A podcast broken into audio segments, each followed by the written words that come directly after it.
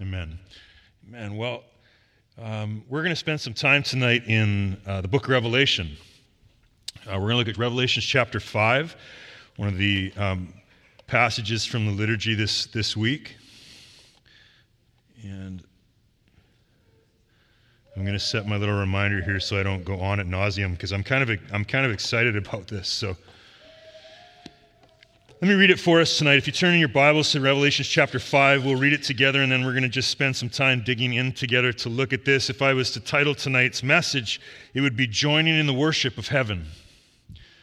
Um, the Eastern Orthodox have an absolutely beautiful understanding of this. They talk about how I have a, an incredible kind of um, in, um, exegesis of the Eucharist service by Alexander Schmemann when he talks about the entrance and from the moment that you walk into the doors of the church, the moment you come into what we would call the ecclesia, the assembly, that you have entered into the kingdom, you have entered into the throne room, you've entered into the presence of God.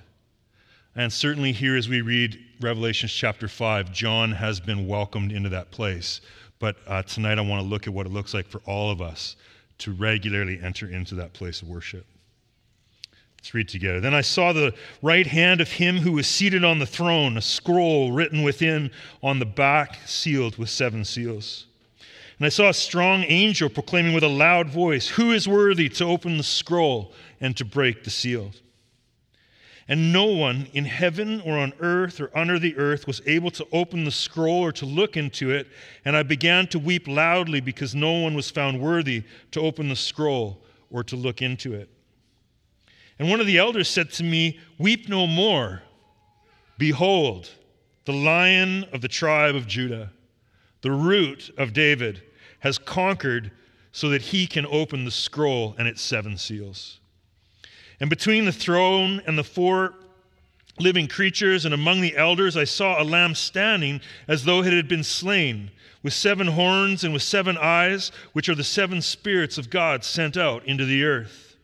And he went and took the scroll from the right hand of him who was seated on the throne. And when he had taken the scroll, the four living creatures and the 24 elders fell down before the Lamb, each holding a harp and golden bowls full of incense, which are the prayers of the saints.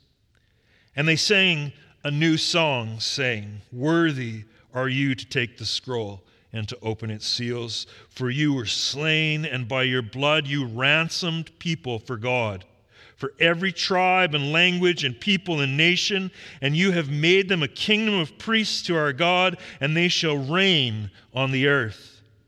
And then I looked, and I heard around the throne and the living creatures and the elders the voice of many angels, numbering myriads of myriads and thousands of thousands, saying with a loud voice, Worthy is the Lamb who was slain to receive power and wealth and wisdom and might and honor and glory and blessing. And I heard every creature in heaven and on earth and under the earth and in the sea and all that is in them saying, To him who sits on the throne and to the Lamb be blessing and honor and glory and might forever and ever. And the four living creatures said, Amen. And the elders fell down and they worshiped. The word of the Lord. Here in this passage and here tonight as we gather, we find ourselves in the presence of God. In the very temple the, the throne room of the kingdom, right in the dwelling place of God, where he is seated on his throne.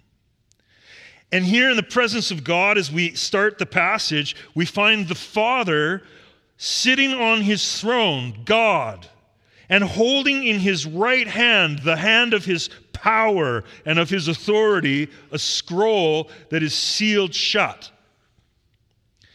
And it's a bit like some of the stories we love from life and childhood, even, where we talk about these moments where only one who is worthy can open the seal. I love how that theme has been picked up throughout many stories and some of those beloved children's stories, like Sword in the Stone, right?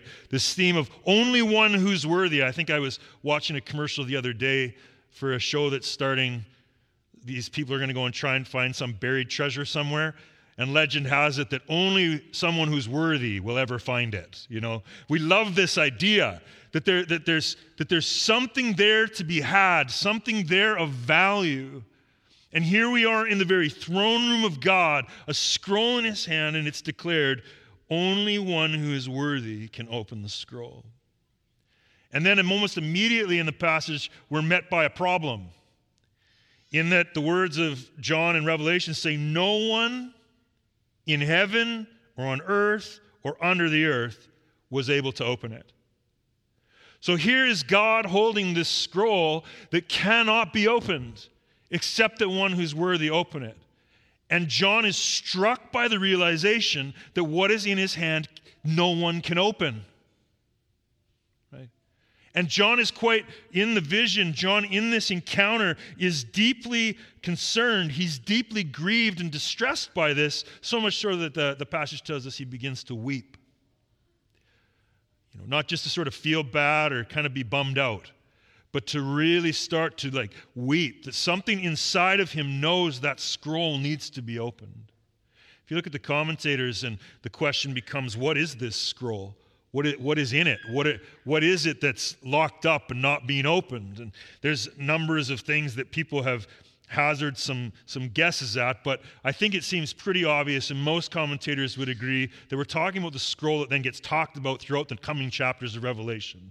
And in Revelation chapter 8, um, you can kind of forward through and see it actually finally gets opened. Right?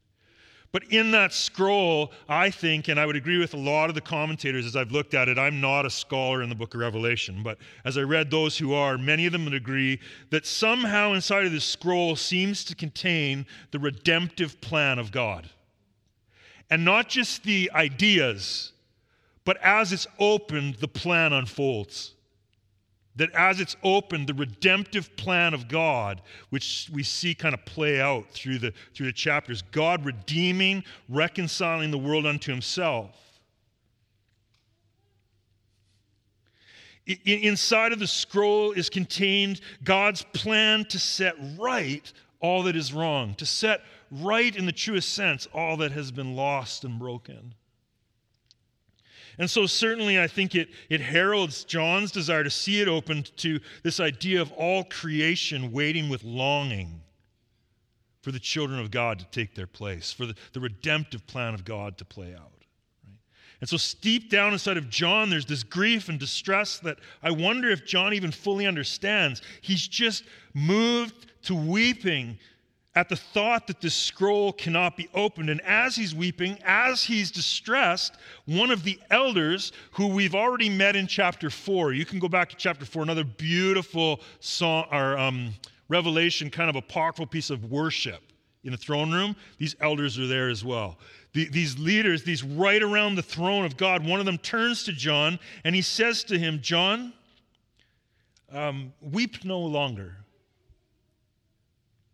Behold.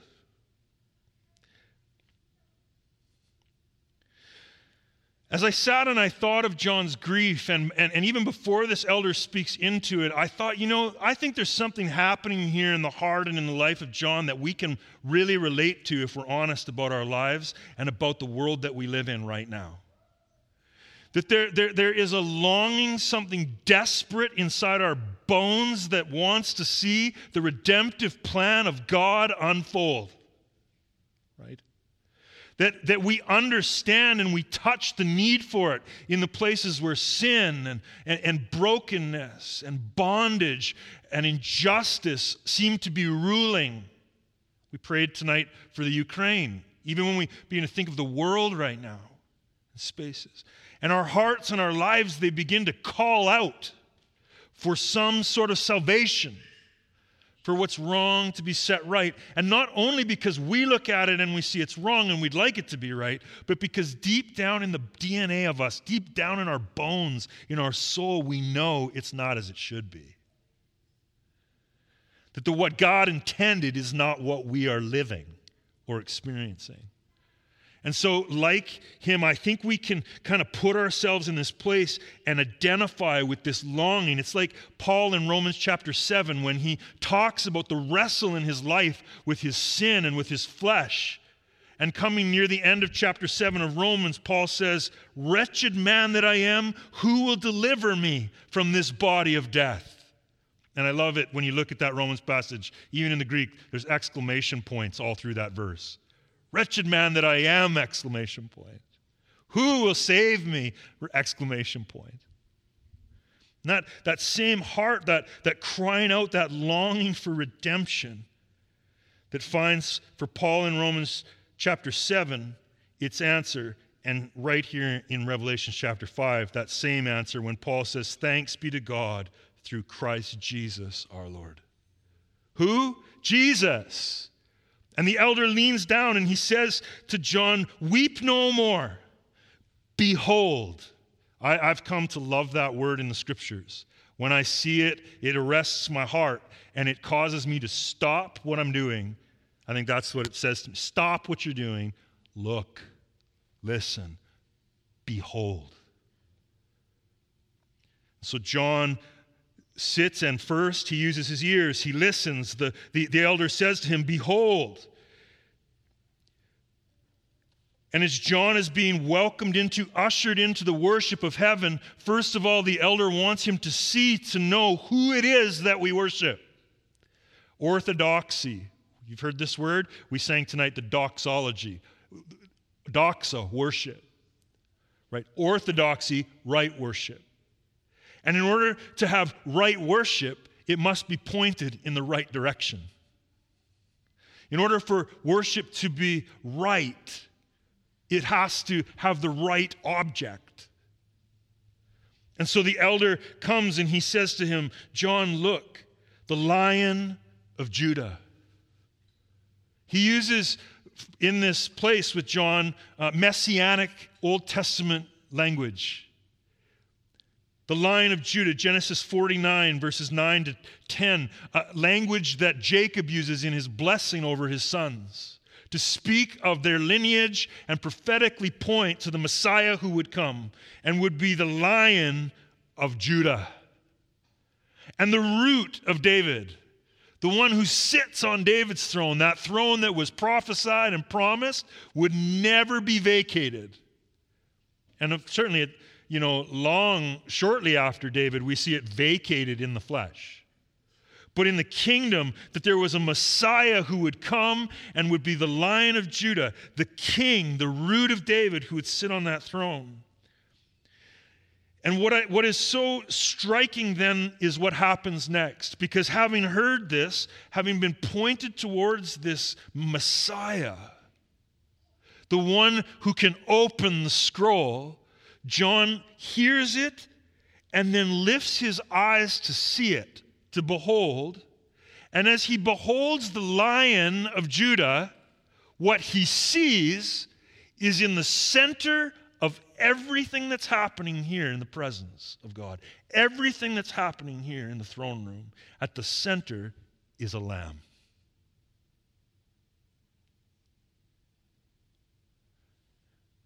that in the throne room of God, the lion is a lamb.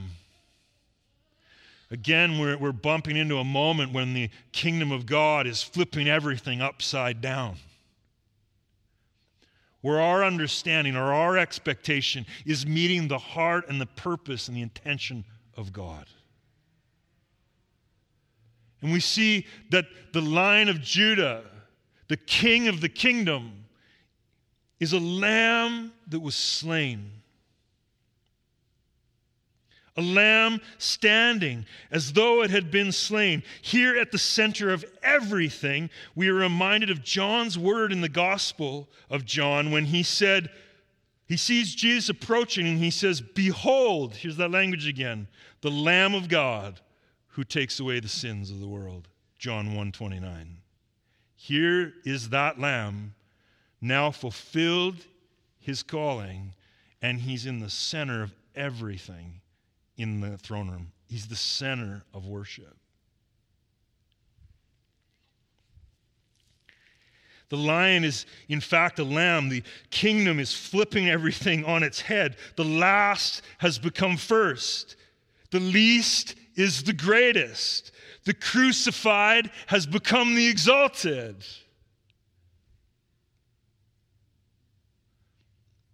If I had more time, I would read these, these passages from the book of Hebrews, uh, but I'll leave it with you for homework. To go and read even the whole of Hebrews 9 and 10, and to read of the Hebrews writers' um, theology and, and description of who Jesus was. This, this one who comes and fulfills the sacrificial system a system where blood was shed, where atonement was made for sins, Jesus comes and once for all is sacrificed on the cross. And here we encounter that lamb. Here we encounter that sacrifice. And where is he? He is in the center of everything. And the scroll is placed in his hand. And when the scroll is placed into his hand, and heaven and earth realizes that there is one worthy to open the scroll, worship breaks out. I love this. Here is Christ, the Lamb of God, who takes away the sins of the world. And he takes that scroll into his hand, and in his hand, all of heaven and earth erupts in worship. Worship just blows up. Uncontainable worship. Let's look at it a little bit together. First of all, we see in Revelations 5, verses 9 through 10, the songs of the four living creatures and the elders. And together they bring worship to God, to Jesus, to the Lamb for who he is but also here specifically for what he has done. Worthy are you to take the scroll and to open its seals, for you were slain. And by your blood you ransomed people for God from every tribe and language and people and nation, and you have made them a kingdom of priests to our God, and they shall reign on the earth. You are to be worshiped you are worthy because of what you've done.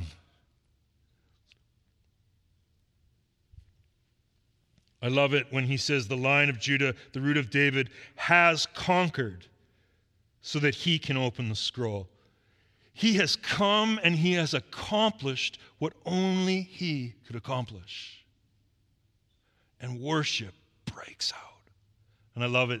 It said it's a new song. It's a song that till now couldn't be sung because there was no one to sing it for. But here we stand after this Holy Week and in this season of Eastertide before a God who we remember and we recognize has paid the price, who went to the cross, but who didn't stay in the grave. Is risen from the dead and ascended to the right hand of the Father. And as he takes that scroll, all of heaven begins to worship because of what he's done. And then it, it continues. These guys lift this new song. This, the, these elders, these living creatures, this song lifts up in worship, and it's good, and it's probably got some volume to it.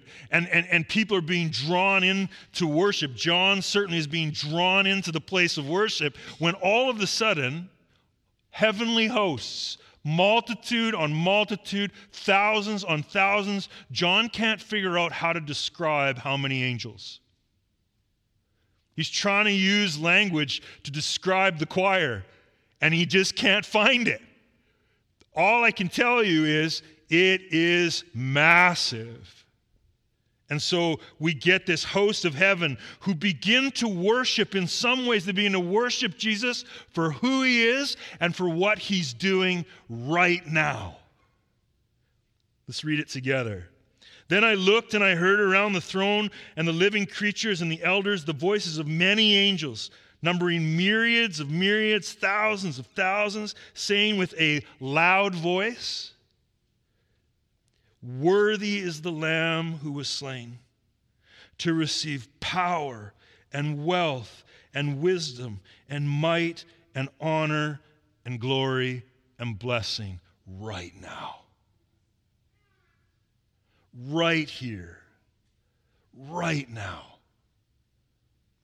I love Psalm 113. There was a song that was put to music back in my vineyard days. Let the name of the Lord be praised. This is what's happening right now.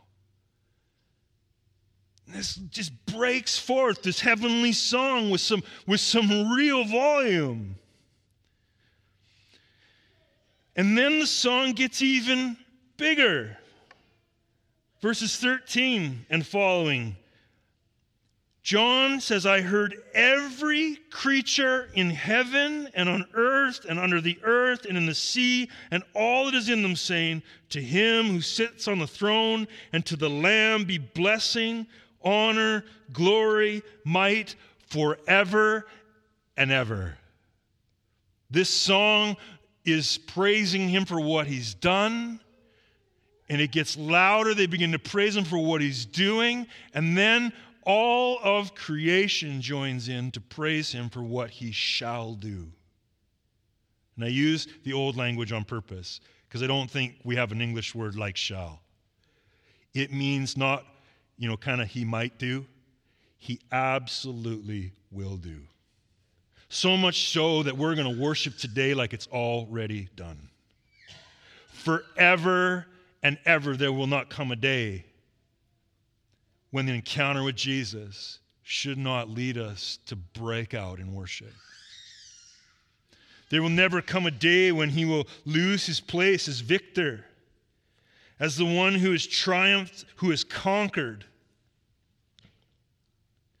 Note, interestingly, that the, the ones in worship are the same, it's even the same language, and John's not doing that by accident, I don't think. It's the same group of people who John points out couldn't open the scroll before.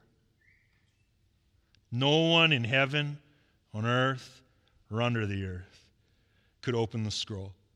And he begins to weep. And now that same group of people break out in worship. That they find their place in the presence of Jesus, in this place of worship promises are being fulfilled. Paul says in Philippians 2 that God has highly exalted Jesus and bestowed on him a name that is above every name, so that the name of Jesus every knee should bow in heaven, on earth, under the earth, and every tongue confess that Jesus Christ is Lord to the glory of the Father. Here we're seeing it. John's encountering it. But John's not just witnessing it, he's not just watching it from a distance like a spectator. What's happening for John is he's being invited into it, he's being drawn into it. This incredible encounter and the worship that breaks out, John's not just supposed to sit on the sideline and watch it like we watch Netflix. Right? And I think there's something to be said there for us tonight to be said for us as we encounter Jesus. And as we, the ecclesia, the, the gathered people, the assembly, come together, we do not come together to watch something happen. We don't come together just to watch Adam lead us in worship tonight. We come together to join with hell of heaven in worship. Because the lamb who was slain was slain for you.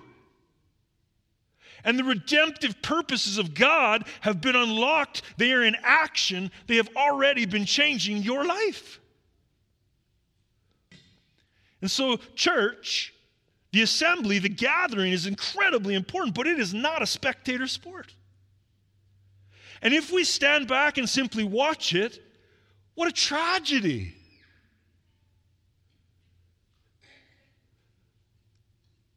And if we find ourselves coming and not knowing how to enter in, not knowing how to engage, my encouragement to you was you begin to lift that as a prayer of longing to the Lord.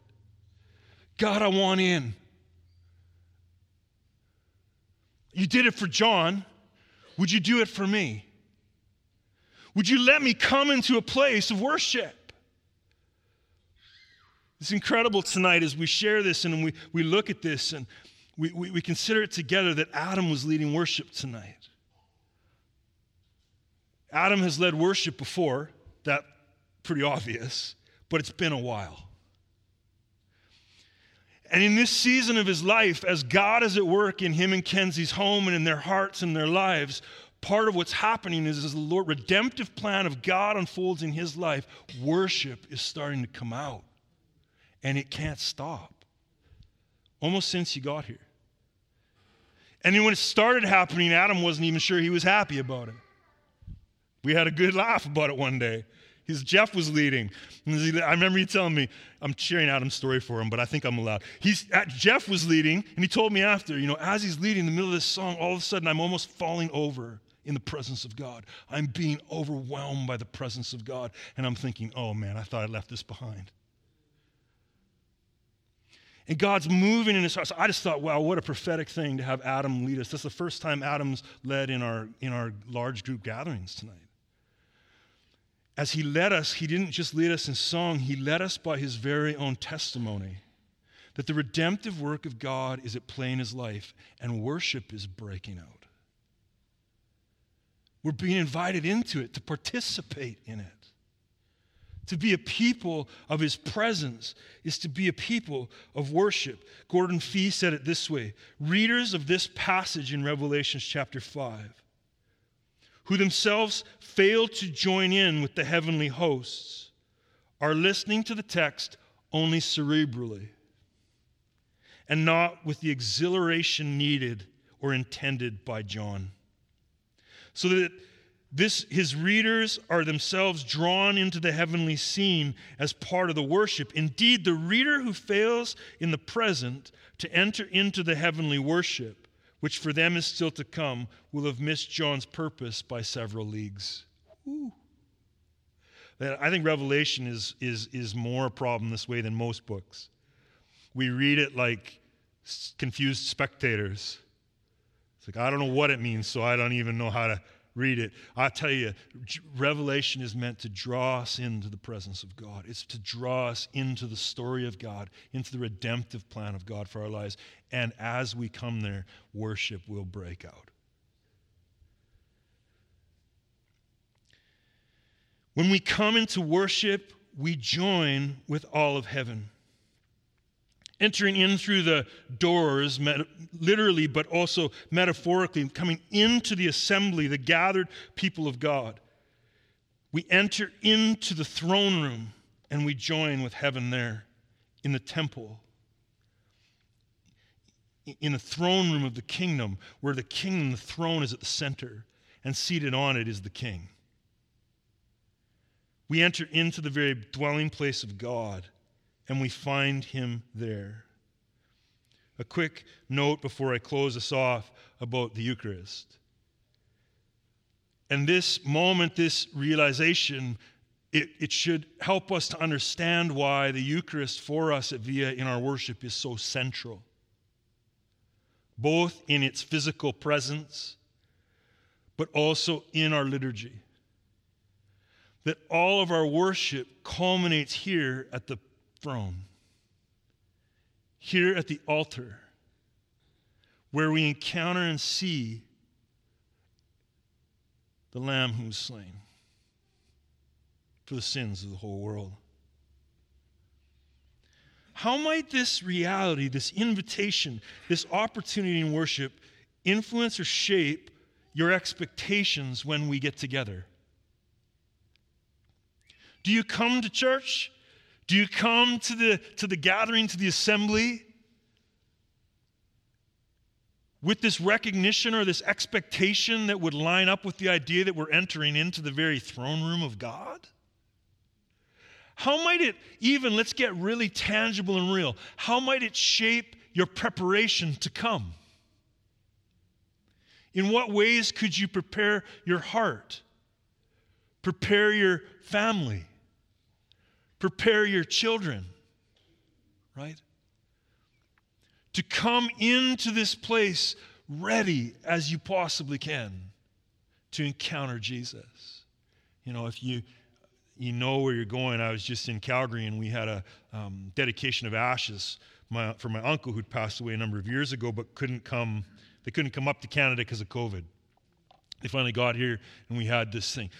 As I went there, I got ready. Right? Way more than I get ready to go to Dairy Queen. Right? If I'd shown up there in the chaos and had not taken a moment, I would have missed out on some things especially because my aunt had asked me if I could pray, and when I got there, I had to lead a whole graveside service. So I was really glad I'd prepared. But we come into these places, when we come into these places of encounter where our expectations are higher, when we recognize where we're going, things begin to happen for the posture of our hearts, and we come ready to worship. As we're ushered into and we're welcomed into the ecclesia, into the assembly, into the, to the gathered people of God, how would it shape that for you? You know, our, our worship leaders here, those who lead us in sung worship, they really prepare. And we are so thankful for you. They work hard to pray and, and to prepare, to pull things together. This is not a spectator sport. Let's not let them be the only ones who do that. Let's come ready to worship. I want to encourage you tonight to come with your expectations high because we come into the presence of God. Come ready to let Him say and do whatever He'd want to say and do. But more than anything, come ready every time to lift up the praises of Jesus. That every time we come together, He would be exalted, lifted high. You know, John also in his gospel tells us that if He's lifted high, He will do what? he would draw all men unto himself. Church, when we worship, it's a great action of mission.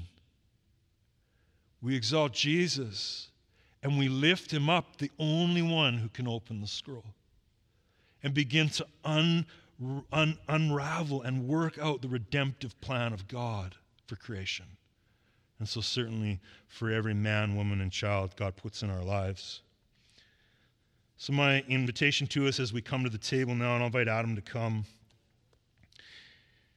Let us now worship. I love how this passage ends. After all of this worship, after all these encounters, the four living creatures said, Amen. And the elders fell on their faces and they worshiped. That's what we're welcomed into. That's what we're invited into. To bring the full of our lives and to respond in worship to this, the Savior, Redeemer, friend, this Lamb who was slain for the sins of the whole world.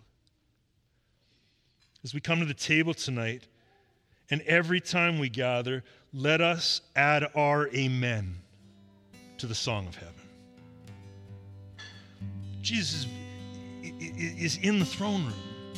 The, the, the, day and night, we, we sing this song sometimes day and night, night and day, let incense rise. Day and night, night and day. He is being worshiped. When we start things like 24 7 prayer rooms, we don't start something, we join something. When we come and we gather, we don't start something, we join something. Jesus is being worshiped. He said in the triumphal entry, they said, Could you quiet this down? He says, Listen, if I tried to quiet this down, the rocks would cry. He will be worshiped. Because all heaven and earth, all of creation knows that only He is worthy. I'll close with a short reading from Hebrews chapter 10.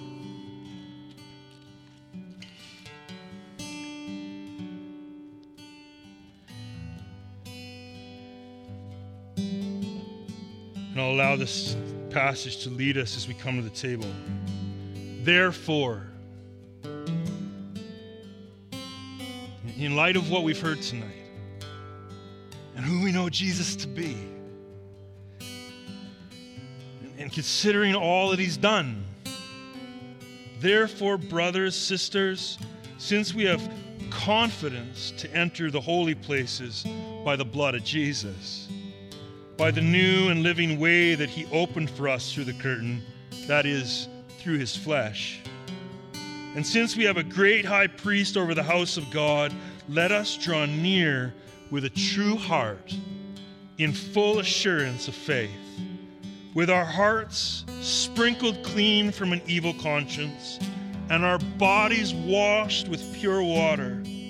Let us hold fast the confession of our hope without wavering, for he who promised is faithful. And let us consider how to stir up one another to love and good works, not neglecting to meet together, as is the habit of some, but encouraging one another, and all the more as you see the day drawing near.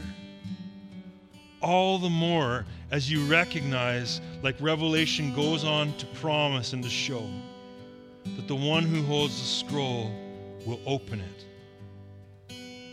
That what he's set to do, he will do. What he's promised to do, he will do. So even in the places of our distress, let us weep no more. Behold, the Lamb seated on the throne.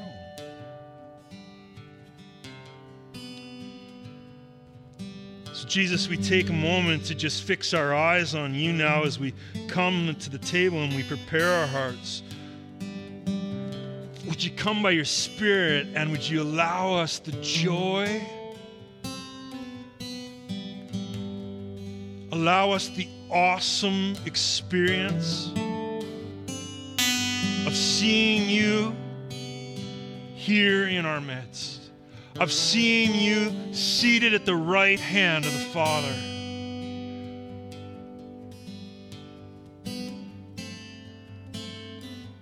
Worship break out in our hearts and our lives, Lord. Let worship break out via Langley. Let worship break out in the city of Langley.